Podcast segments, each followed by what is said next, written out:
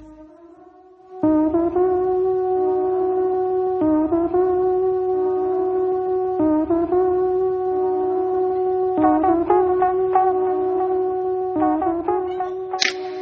and welcome to Forcespikes. As always, I'm your host Jonathan, along with my co-host Greg. Hey everybody, it's been a while. Yes, it has, and uh, it's also been a while for two of our uh, other guests on the call today. We have uh, Judge Jared back with us, and uh, Max. Hey. Hey.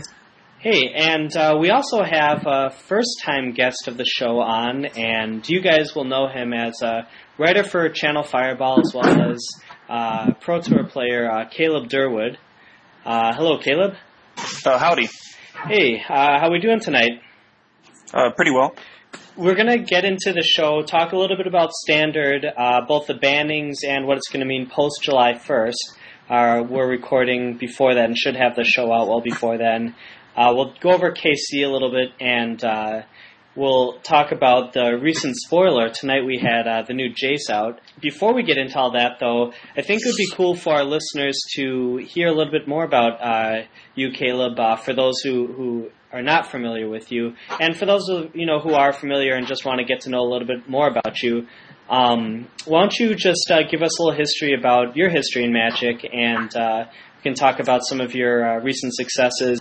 Uh, okay. Um, I think the first impact I had on the Magic community was uh, back in the original Mirrodin Standard. I broke the Mono Blue Tron deck that uh, took over for a while, and but I'm not known for that because I wasn't a name at the time. Um, then a while later, uh, most people know me as the guy that uh, broke Blue, Green Survival at GP Columbus. And after that, I've had some Star City finishes, like just cash tournaments. Um, did some more popularizing vampires, and then I built the the shell for Painted Stone that people have been playing in Legacy lately. Um, I think that about covers it. Okay, and uh, that well, that is actually pretty impactful because that survival uh, that, that had ended up in a banning, hey? And Yeah, yeah. some some might trace that back to you. Yes. Every once in a while, I get uh, angry legacy players that come up to me and say, "Well, not nice things," right? but Say, generally hey, man, they give me the manner. tools. I'm just using them. I'm Yeah. not in Wizards R and D. You know, they make these cards. Yeah. Well, right on. Um, and uh, you're also uh, you're, you're you're doing articles for Channel Fireball, right? Yep. I've got a weekly column now called uh, Legacy Weapon, but I don't always write about Legacy. Um, I did an article on the uh, the Guillaumes and the the whole leak that happened Right. fairly recently. Yeah, A lot that of was people read that one. article. Actually, it was it was kind of more than just an article. And if anyone hasn't checked that out yet, uh, it's on Channel Fireball's site archive, so channelfireball.com, and just uh, you can search Caleb's articles for it.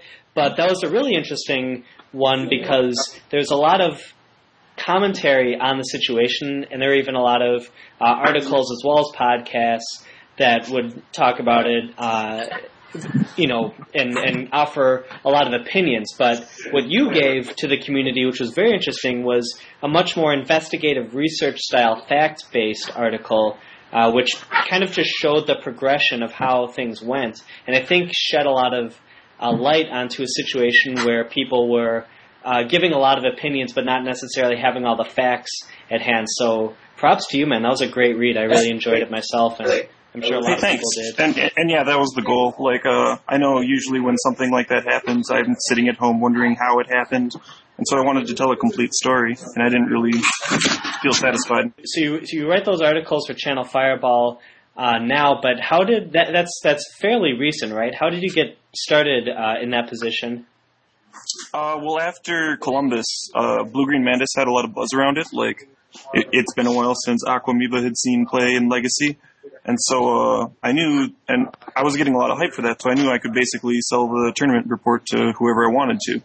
Um, I appreciated that Channel Fireball doesn't like charge premium for some content over others, And I- and I really like their staff of writers. So I uh, uh, I sent a, a query letter to to LSV, and he accepted. And then after that, I started sending in articles every once in a while. Um, and uh, and they all got ran, and when I wanted to do a column, I didn't really want to like push it on them because I'd I'd only been writing there for a couple months anyway. But then when uh, Steve Sadin, who is actually here right now, uh, asked me to come over to Star City, I, uh, you know, um, I, I used that as leverage. I was like, hey, they offered me a column position, um, but I mean, I started writing for Channel Fireball first. I'd like to stay here. Like, what do you think? And they were fine with that. And uh, and now recently, I'm going to be doing um, video as well. I'm going to start doing the uh, the video walkthroughs that have been popular lately. That's awesome. For- Yeah, Channel Fireball's videos are some of the best online. Those are phenomenal, and uh, I personally think that LSVs are just the best. Not necessarily because of his jokes, but more so just he'll talk through exactly what he's, uh, you know, like every kind of uh, progression of his mentality and, and every single thought that, you know, well, in this situation, it's probably this, this, this, or that going on, and you know, he kind of talks through the, the whole progression of his thought process, which is just great. So that's really good site to get your videos up on, and, and our listeners should definitely keep an eye out. Is there any estimated time when when those videos will be coming up? Uh, I have no clue. I know that um, they try and space them out. Um, so, I mean, that's all I can really say. Just keep an eye out. I don't really have an estimated time. Okay, and uh, do you have uh, a Twitter account Uh, where people can get updates? uh, that, that's a no. I'm kind of in the Stone Age. Okay. Not only do I not have a Twitter account, I do not have a phone or a driver's license. You might Okay. wonder how I survive. You're not the only Magic player that I've heard, pro Magic player by, um, as well, that I've heard doesn't have a phone, a driver's license, um, or a Twitter. So, like, I can actually think of off the top of my head um, two or three people that are pretty well known. Um, Owen doesn't have a driver's license. Recently got a phone um, about about a year ago, um, uh, and a Twitter like three months ago. Um, uh, Jerry Thompson was basically dragged kicking and screaming into the Twitterverse. Um, I don't know if he has a um, a driver's license, but I know that he's been on and off of phone of having a phone for the last two years. Um, so I guess that that's interesting if it's just kind of a lifestyle thing where you uh, you can get by without the necessities of of, of driving um, and some of these other things. It's interesting. Yeah, I mean, I live in a house with a bunch of other Magic players, and I live in a place with good public transportation, so I always have rides to tournaments. And then if I really need to get somewhere, I can take the, the train or the bus or ride my bike. I love it. That's cool. Guess- You're, you're out of uh, Chicago, right? Yep, that's correct. Yeah. So a good uh, good transit system there and fairly bike friendly, except in the winter. Excuse me? What, what, happens if I you get, lost? Yeah, like the cell I- phone seems like the, the biggest, most problem. Those three things. Well, the nice thing about not having a cell phone is that everybody else in the known world has a cell phone. So if I'm lost, I ask the buddy next to me, like, hey guy, could I borrow your cell phone for a minute? And most people are like, sure, here's a lost person. They would like to use my cell phone. I've actually had never had someone be like, no, you can't use it. That's interesting. Right on.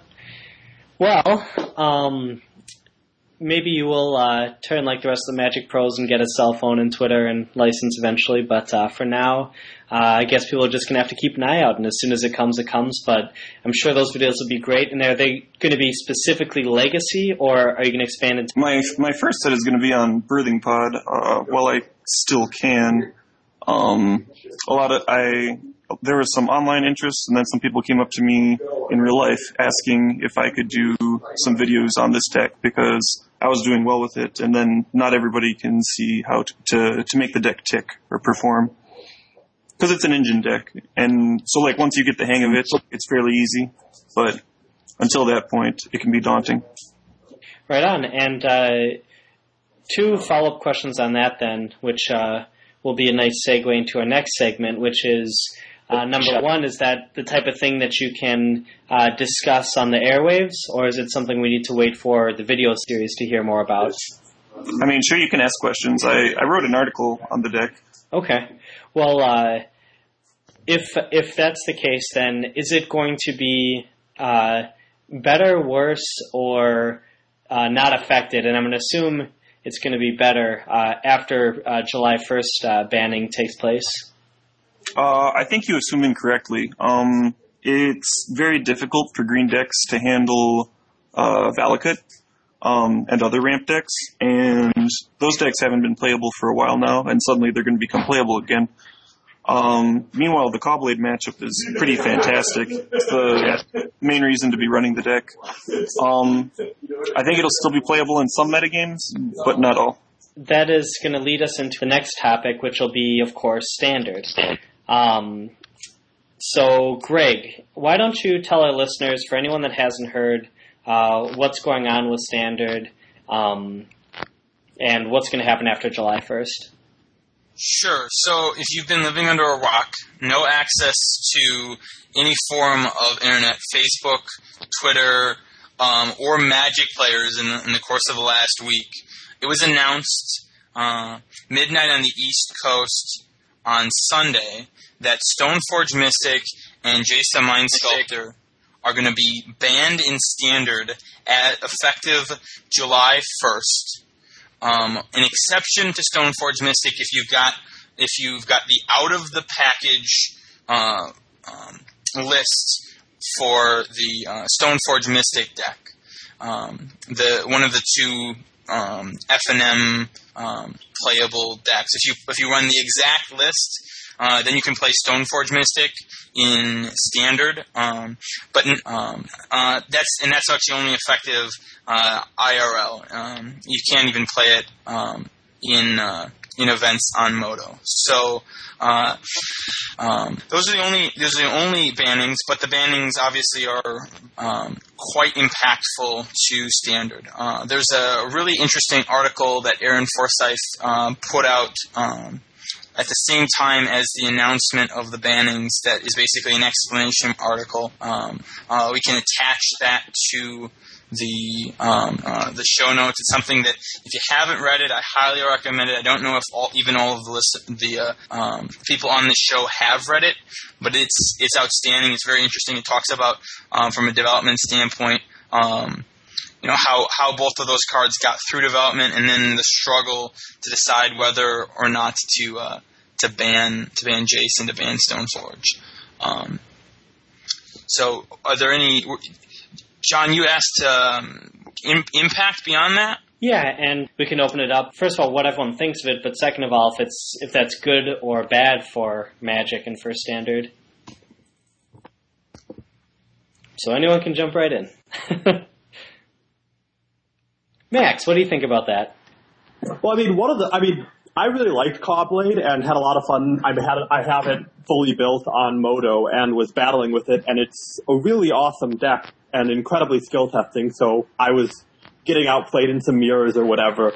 But the issue was it was the most dominant deck we've seen in like at least five years, and it was taking like I think I saw in Mike Flores' article like 60 plus percent of the PTQ wins or something, even more than that. And I remember I went to a PTQ in North Carolina. It was like the second week of this new standard format and there were less than 60 people there and it was clearly not good for the health of the game. Yeah, I think, I think, uh, well, I, I want to hear what everyone else thinks, then I'll weigh in. Jared or Caleb, uh, any thoughts? Uh, well, I mean, clearly it's going to be a healthier format without Stoneforge Mystic and Jace around. But uh, I'm always sad to see cards banned. I like playing with cards, and so I'll generally like come up with reasons why things shouldn't be banned, well beyond the well beyond everybody else. But I can't really think of a good reason this time. Um, my buddy Craig Wescoe wrote an article about uh, over on TCG, TCG Player, and he suggested maybe allowing like Pithing Needle and Oblivion Ring just being used without actually having to reprint the cards. I thought I thought they should have been in the format any, anyway. There's no reason Oblivion Ring shouldn't just be in every core set at this point. Yeah, I agree 100%.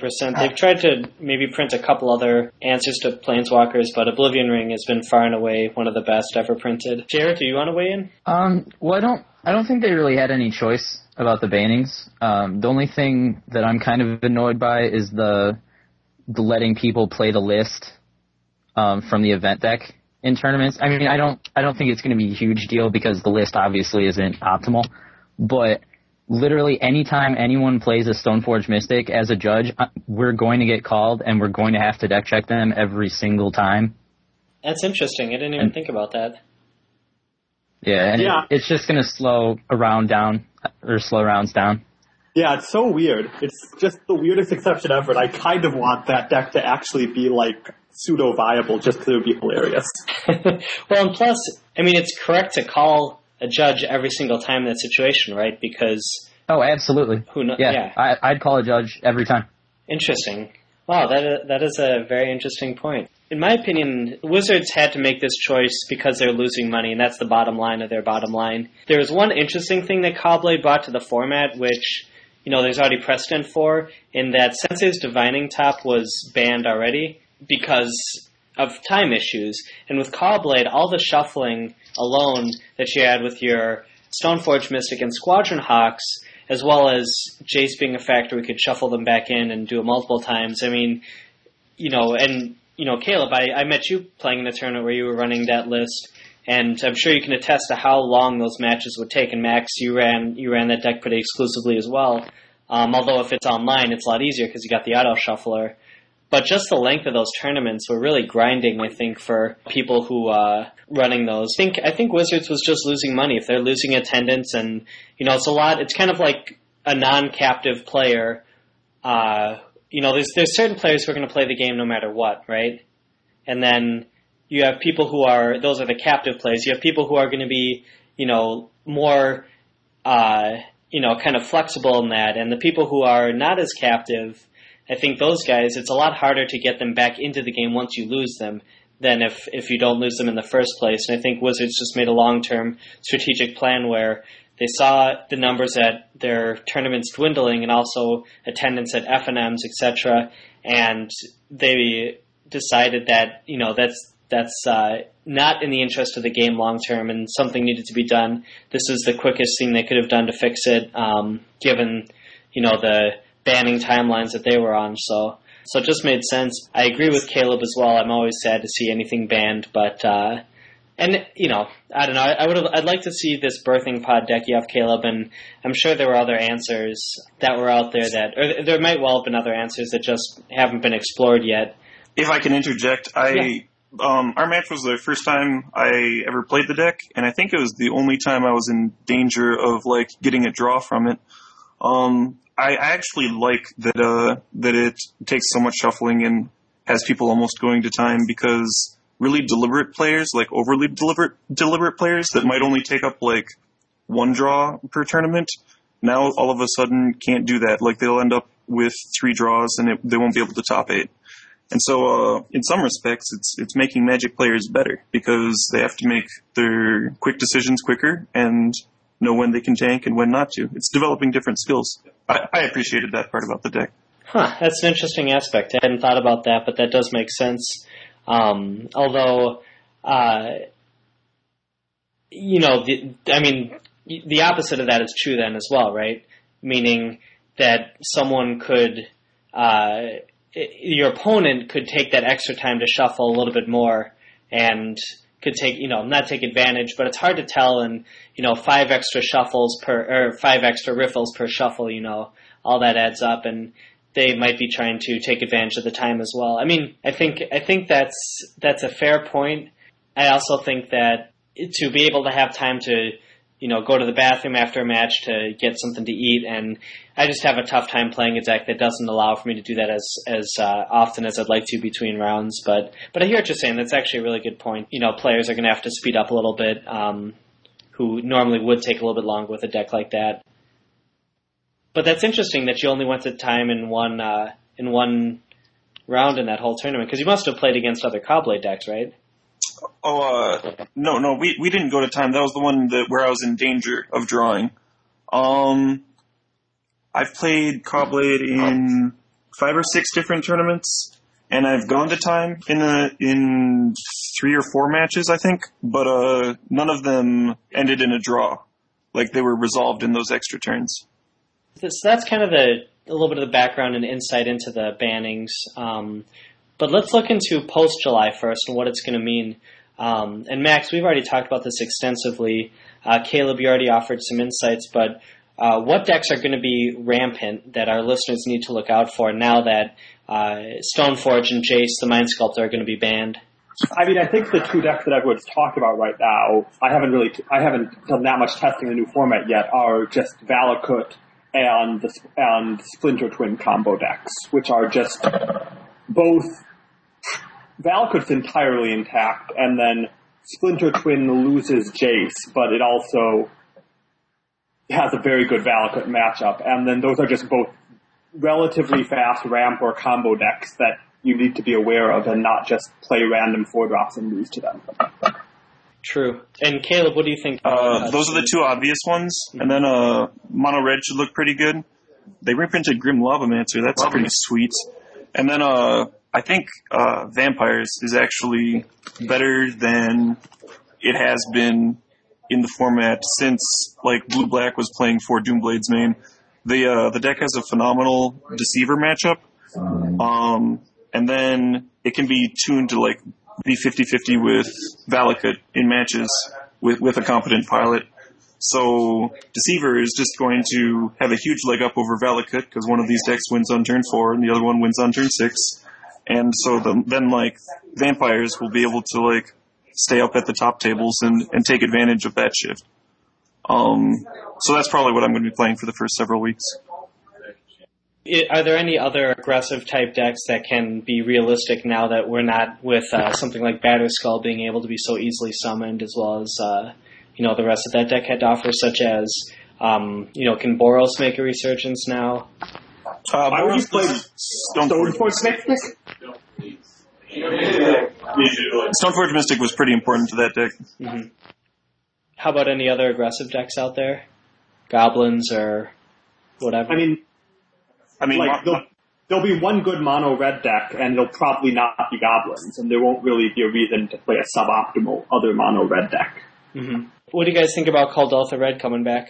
Uh, Kuldotha Red definitely gets better with the loss of Caw-Blade. I mean, one of those decks sacrificed two permanents to make three one ones, and one of them cast a one one that made three other one ones slowly. Um, and then Batterskull was good against Kuldotha as well. But the deck's the deck's just fairly inconsistent, and most people build it to be more powerful than consistent. So I don't see the deck being like a major tier of the meta game, even with Caw-Blade gone. How about Mono Black Control? Could be sweet. Um, we uh we lose Mind Sludge soon, don't we? Yes. Yes, with Zendikar.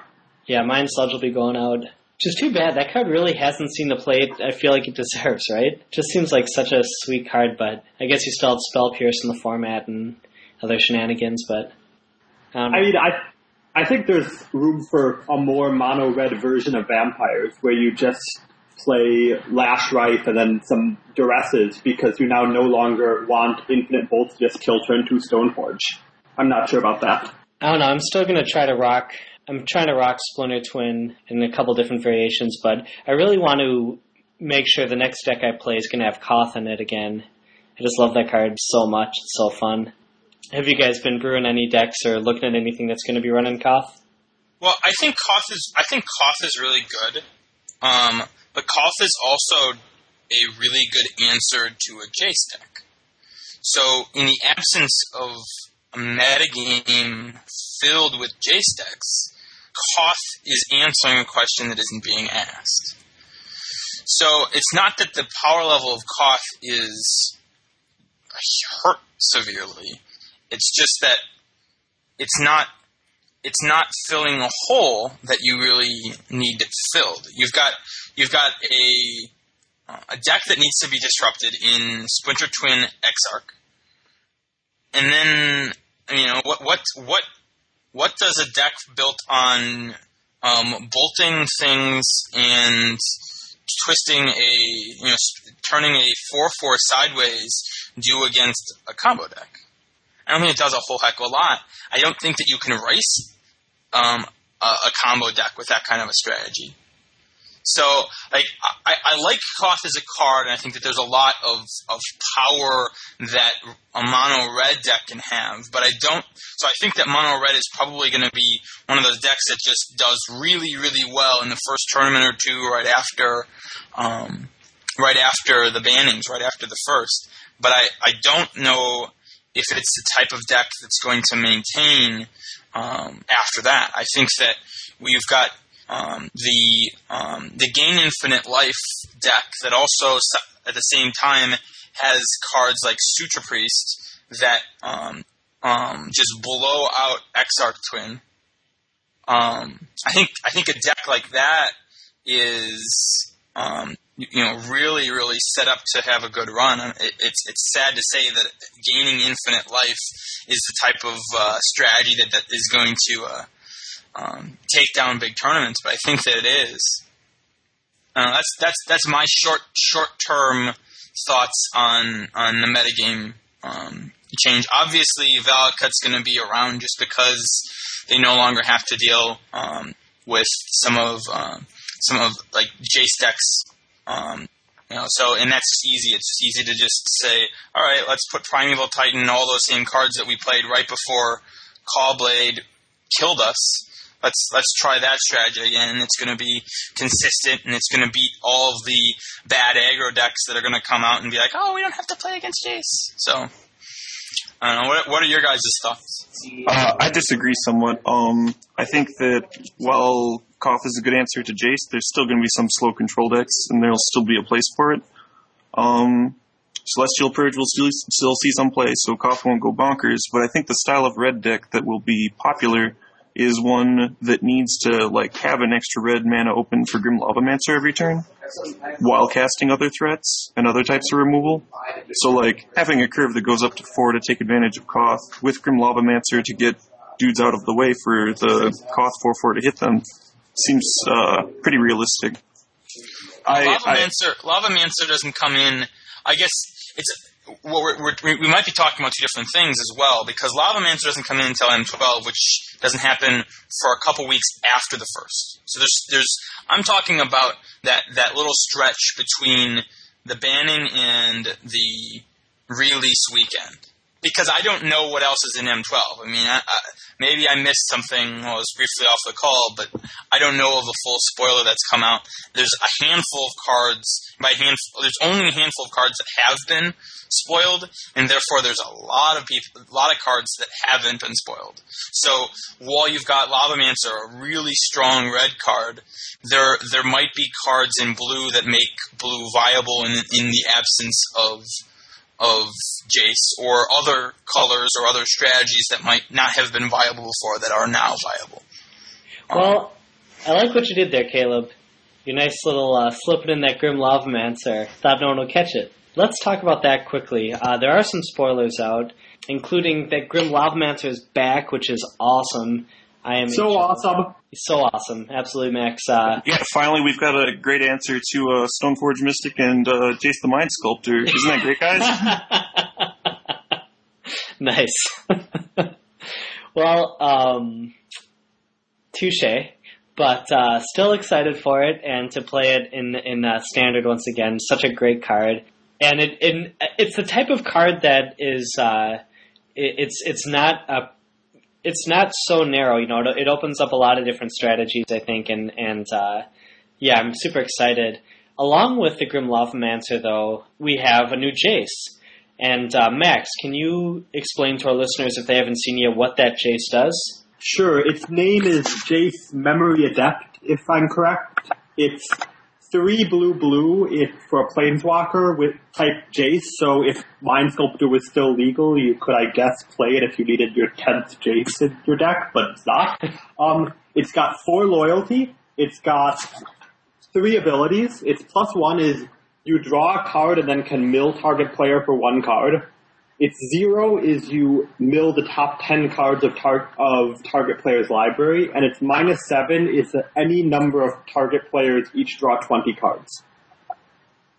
So you want to open this in your limited pool or draft it. Any applications besides that? Um, I guess if you really want to play a five drop planeswalker that doesn't impact the board.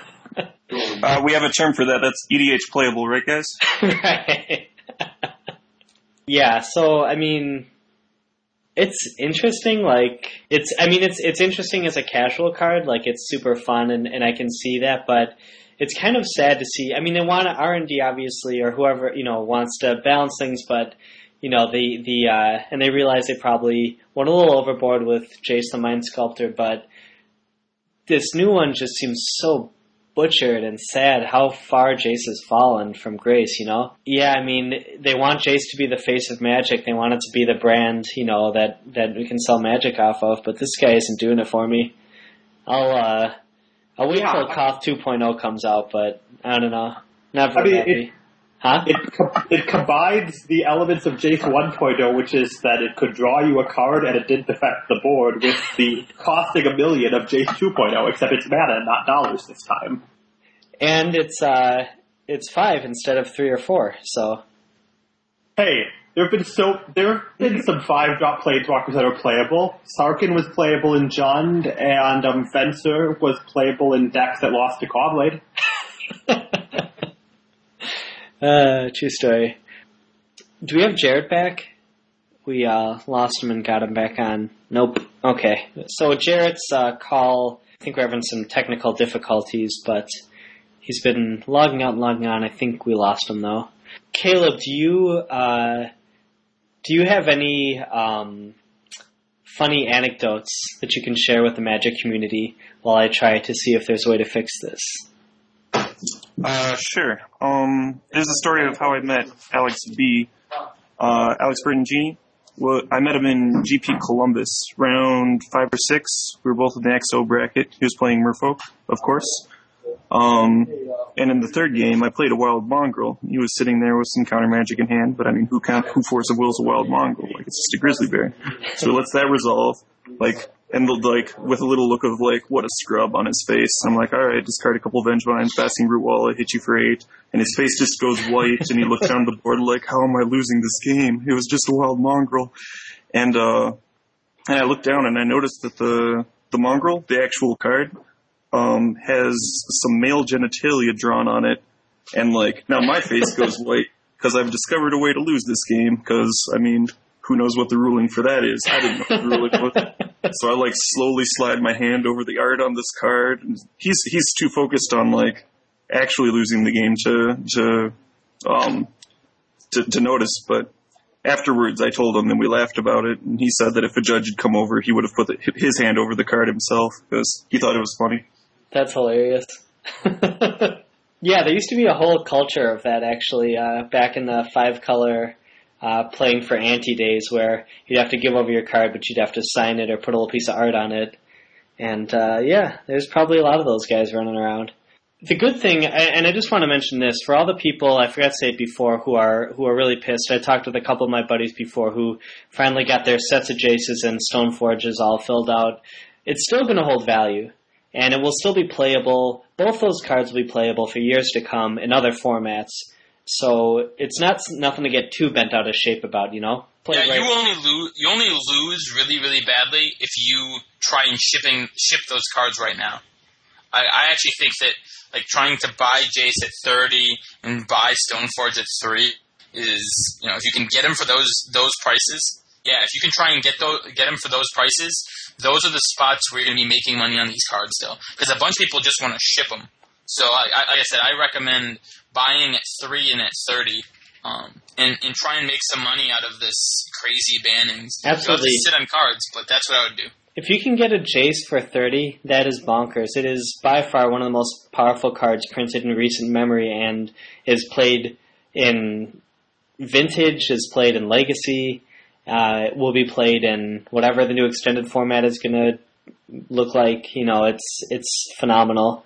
Um, yeah, it, sh- it should really go insane in extended season. They, they always do. Yeah, don't sweat it too much. It's not Wizards isn't screwing you over because those cards are you know supply. It's a very limited supply, and there's going to be more and more people playing. Those formats will still be popular, and it's still going to get played in in fair in a lot of formats. So yeah, if you can get it for three and thirty, as Greg was saying, that is a steal. Let's see, what else do you want to talk about? Uh, actually, this weekend I'm going to be taking advantage of the, the the standard format being as it is, and I'm playing some PTQs here in Chicago, Oh, which will also gonna give me some time to uh, actually test Legacy. Usually, I'm traveling between tournaments so often that I don't get to uh, actually like stay in my hometown and en- enjoy the place here. But Sure. I do now. Are you playing in the one Saturday? Uh, Saturday and and- well, hopefully just Saturday, but um, in Sunday there's one in Indy as well. Okay. Well, we're actually going to be stopping through. We'll we'll hit you up and let you know, but we'll be in there for the one in Saturday. Probably see you down there. Um, Sweet. And one other thing we wanted to touch on. Did you get a chance to go to KC? Uh, Kansas City, yeah. Um, I tested the for the sealed portion heavier than I usually do for a limited GP. Usually, I just do a few drafts and show up and Mhm. six three, you know.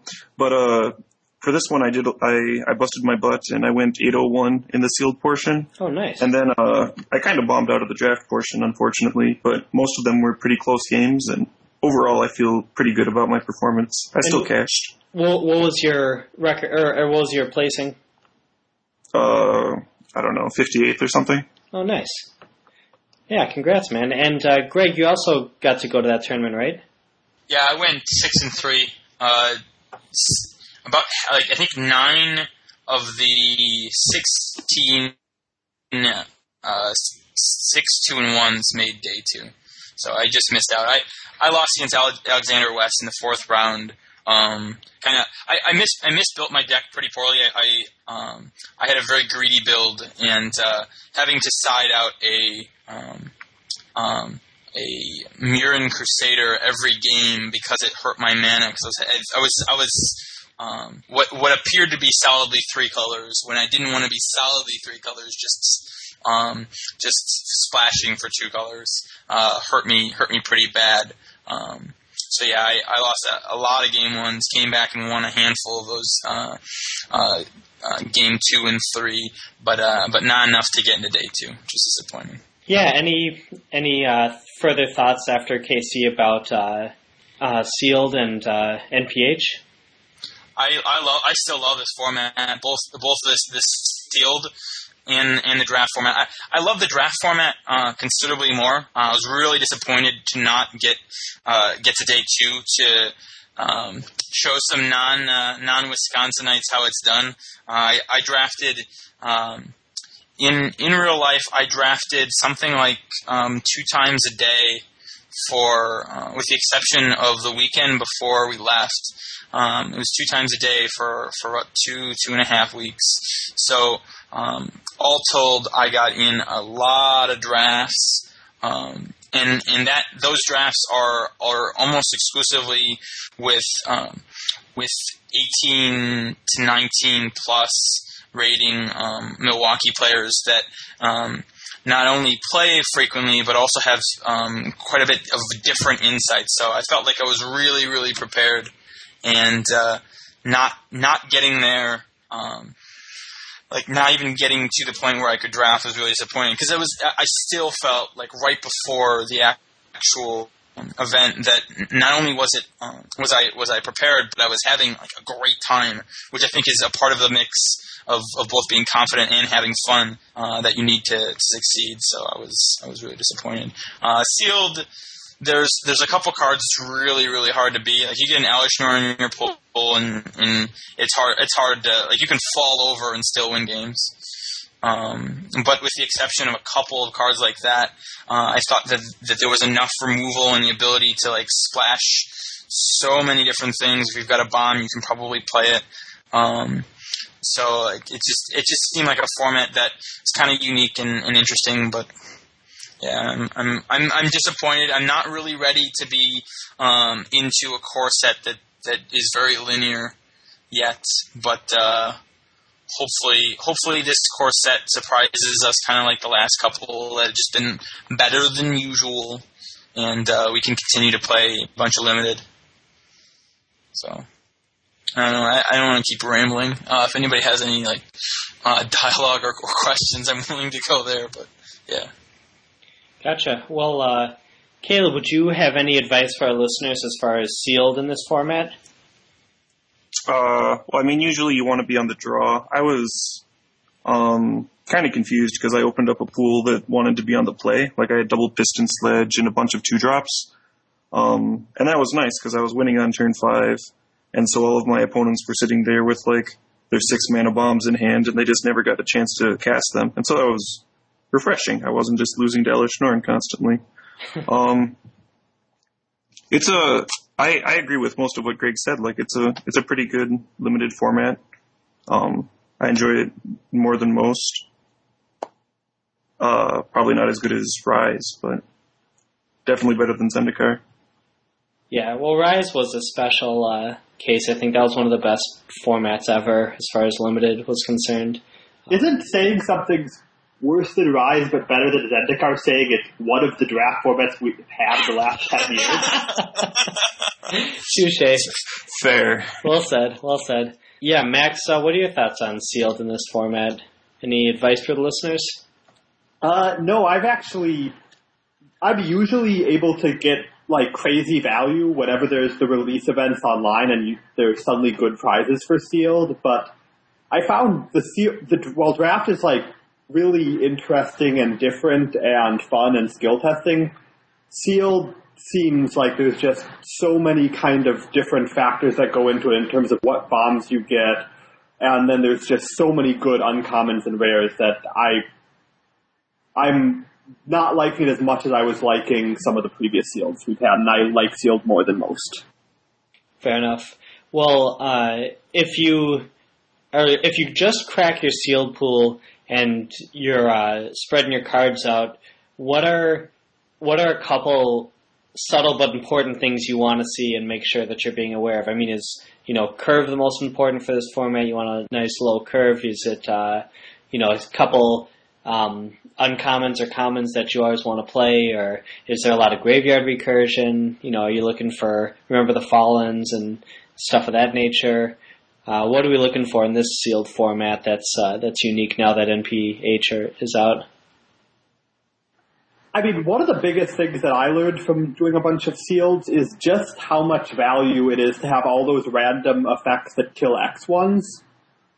It's that that I think this has been true for a while and continues to be quite true. That cards like Blisterstick Shaman or mm-hmm.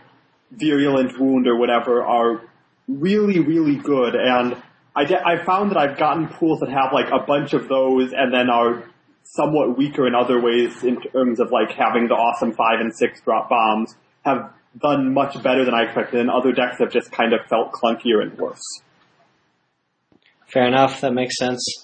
Um, I, I totally agree. Actually, like so, like looking at, at some of the top tables, I, I, I haven't looked at any lists of like the what decks, um, what decks day two, what what pools and and builds off of day one ended up day twoing. I didn't look at anything of that nature. But when I when I actually walked around uh, at the tail end of day one after my match to try and get a, a, a sense of what some of the other decks look like, Pith Driller is in almost every deck. Almost every deck had a Pith Driller. Like two fours are insane in this format because not not only is is Pith Driller so good as a removal spell, which it is, but as a as a four butt that also can kill one butts.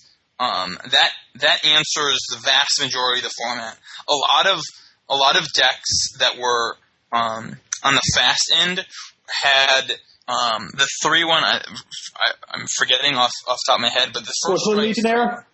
Yeah, that card's nuts. And if you well, have a way of consistently a killing and b answering just just answering that card and and cards of its ilk, you're sitting in a good spot. You can have um, Blightwidow is insane. You've got you just you've got a, a bunch of cards that two four spot that just answer the vast majority of the format while establishing your you on the way to doing um, whatever like dirty things that your deck wants to be doing. Um, you you can you can splash for lots of things. Phyrexian mana, both like both means that you can play pretty much anything, but at the same time means that you have to be very careful and cautious to not have a deck full of stuff that helps your opponent kill you really fast. Um, um, life gain is um, surprisingly really, really, really relevant. Um, you don't want things that just gain you life, but things that gain you life on top of being very solid cards. Or Talisman, for example. Cards. What's that? Pristine Talisman, for example. Pristine Talisman uh, will gain you because people don't kill it. Um, it'll probably gain you somewhere from nine to sixteen life over the course of a game, while also ramping you to your um, your six and seven drops, which is where the vast majority of the bombs are in the format. Uh, so it's like a card like a card like that. Again, you're going to see all over the top tables in this in sealed. Um, it's it's it's not only good; it's actually really good. Those are those are the, those are the short things that I've that I've observed as being really important to to look for, um, both to put in your deck and to, when you're when you're getting to those top tables and you're playing against other good decks, the types of cards that you're going to see. Yeah, I think uh, I completely agree. And I think Pristine Talisman is great. It, it uh, ramps and provides you extra resources, and it's uh, yeah, it's a really well designed card. I think it's it's phenomenal. I also think that uh, the point that Caleb brought up is very important and interesting in that in this format, if you can get a very aggressive deck in sealed, it is awesome because a lot of decks will try to play a slower game. You'll often get players that will give you, you know, that, that'll want to go second. And if you can maximize your two and three drops and really push the pace, it's it's awesome. And uh, I've really had a lot of the most success I've had are with aggressive sealed decks, although it's much rarer in this format. It's also very hard to build. It's it's tempting, but often very hard to build an effective poison deck. I've found almost unplayable at this point. Have you guys had that experience? There are some poison cards that are good, but the problem is now that you only have like two packs of of scars, and then in the next two in the ne- in the other four packs, poison's kind of dispersed over the other three colors. It just means that you're generally not going to have like the ten dudes you need to actually kill people with it. Yeah, I, I agree. In terms of um, the types of infect decks that you saw before, those are the type are not the types of infect decks that you're going to see now. Even if your scars uh, packs are really strong, and even if you get a handful of green here that like throughout all three packs, um, or or a handful of black or whatever, um, you are likely going to be playing some infect cards in almost all of your decks, though. Um, if you're playing green, you're probably playing Rot Wolf and Blightwidow, uh, and, and, maybe Cystbearer. Um, you're probably going to be playing in, in in blue. You're probably going to play the um, Viral Drake. Um, there's there's there's a handful of cards that are, you're probably putting in your deck, regardless of if you have any other way of of um, getting infect damage in, just because on their own they're insane. Um, so you can some of those cards. Viral Drake is a, is a, is a great example. He can be the only infector in your entire deck, and he on his own can can win games.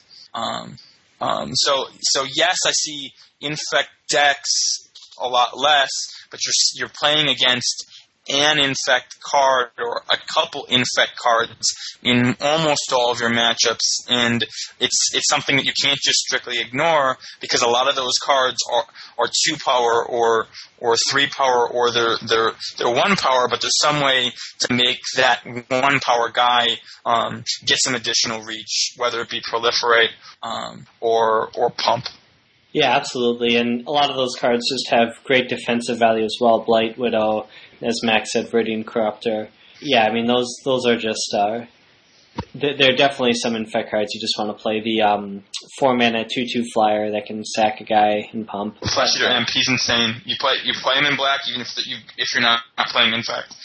It's just yeah. he can take over a game out of nowhere. So he forces an answer out of your opponent. If your opponent doesn't answer him, then they're quickly in a situation where the game's out of control. Yep, absolutely.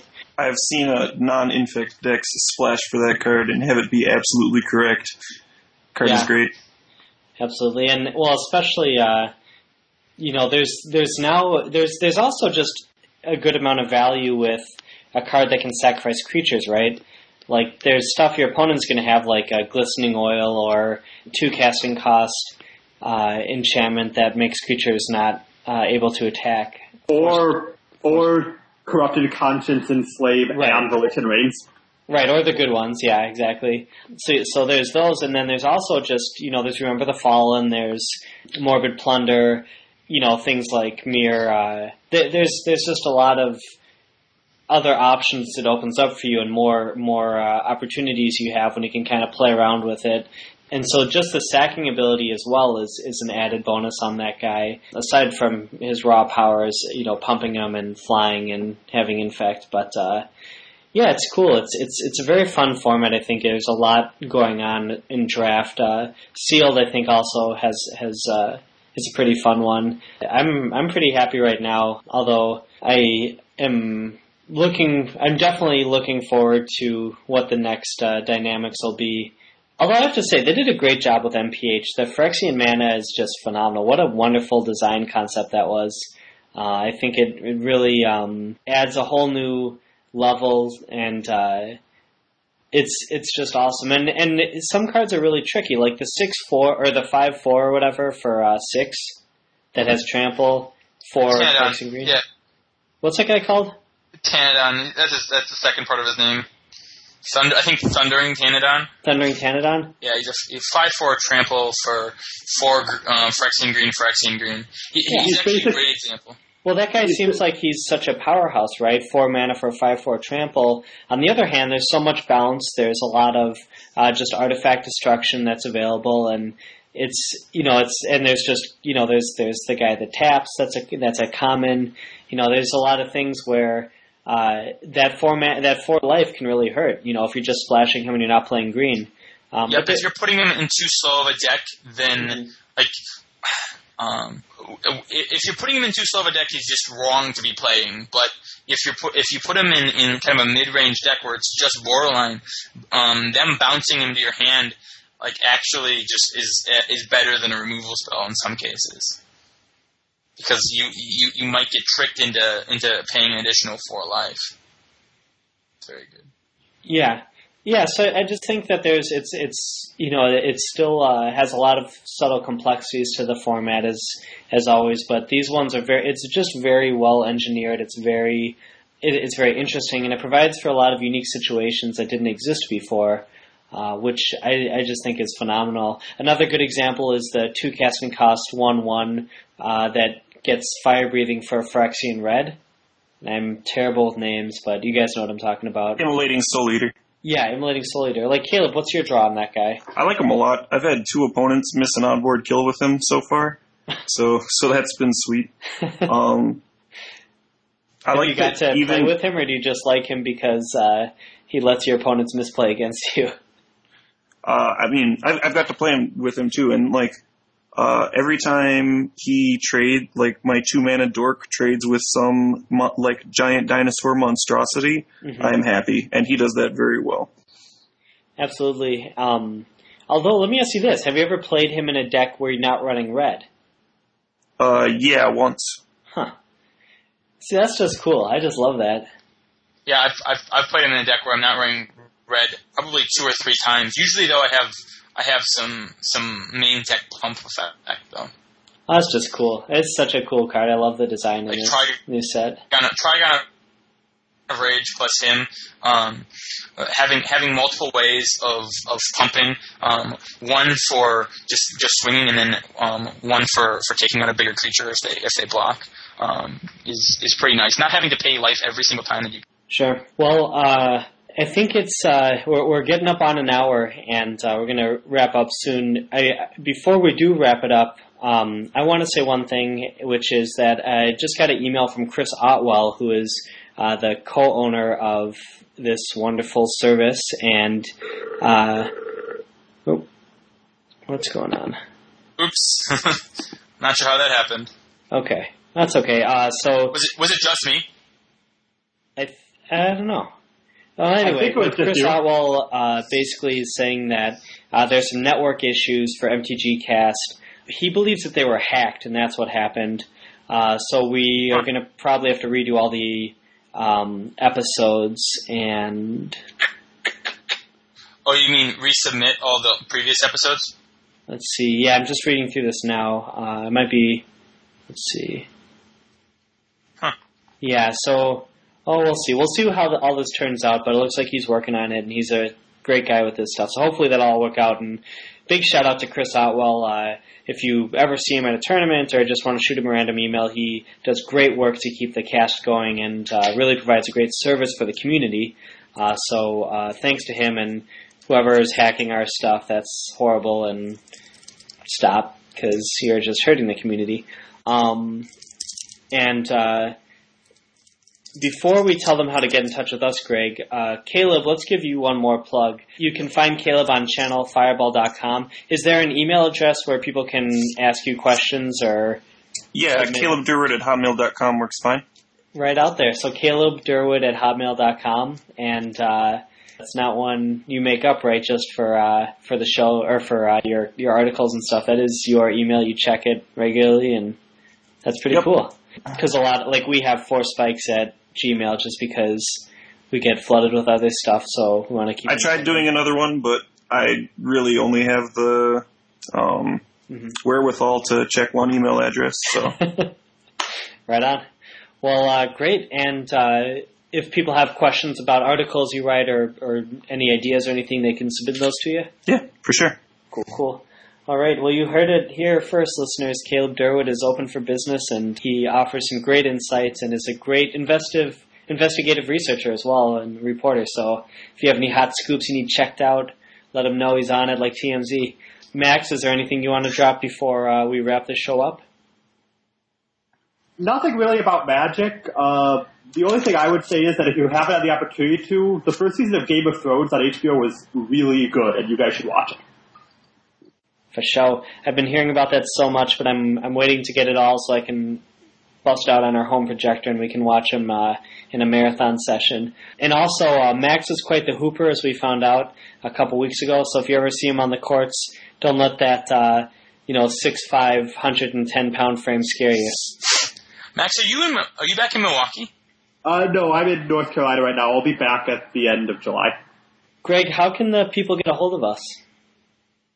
Um, as Jonathan said earlier, we're um, available uh, for, spa- Forcespikes at gmail.com if you want to email us. We're also on Twitter and Facebook. Uh, Twitter is just Forcespikes, and on Facebook you can search for us as well.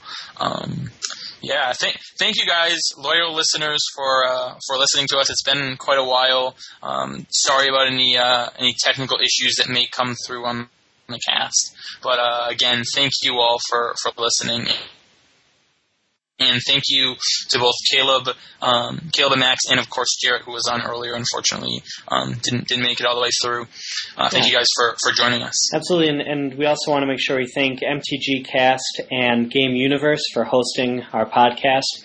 Uh, if you're in the Milwaukee area, uh, check out Game Universe. They have wonderful events going on. Their FNMs are huge, and great guys all around that hang out and work there and play there. So definitely check them out. And yeah, thank you very much, Caleb. You're a great guest. Uh, we hope that we can have you back on a future show.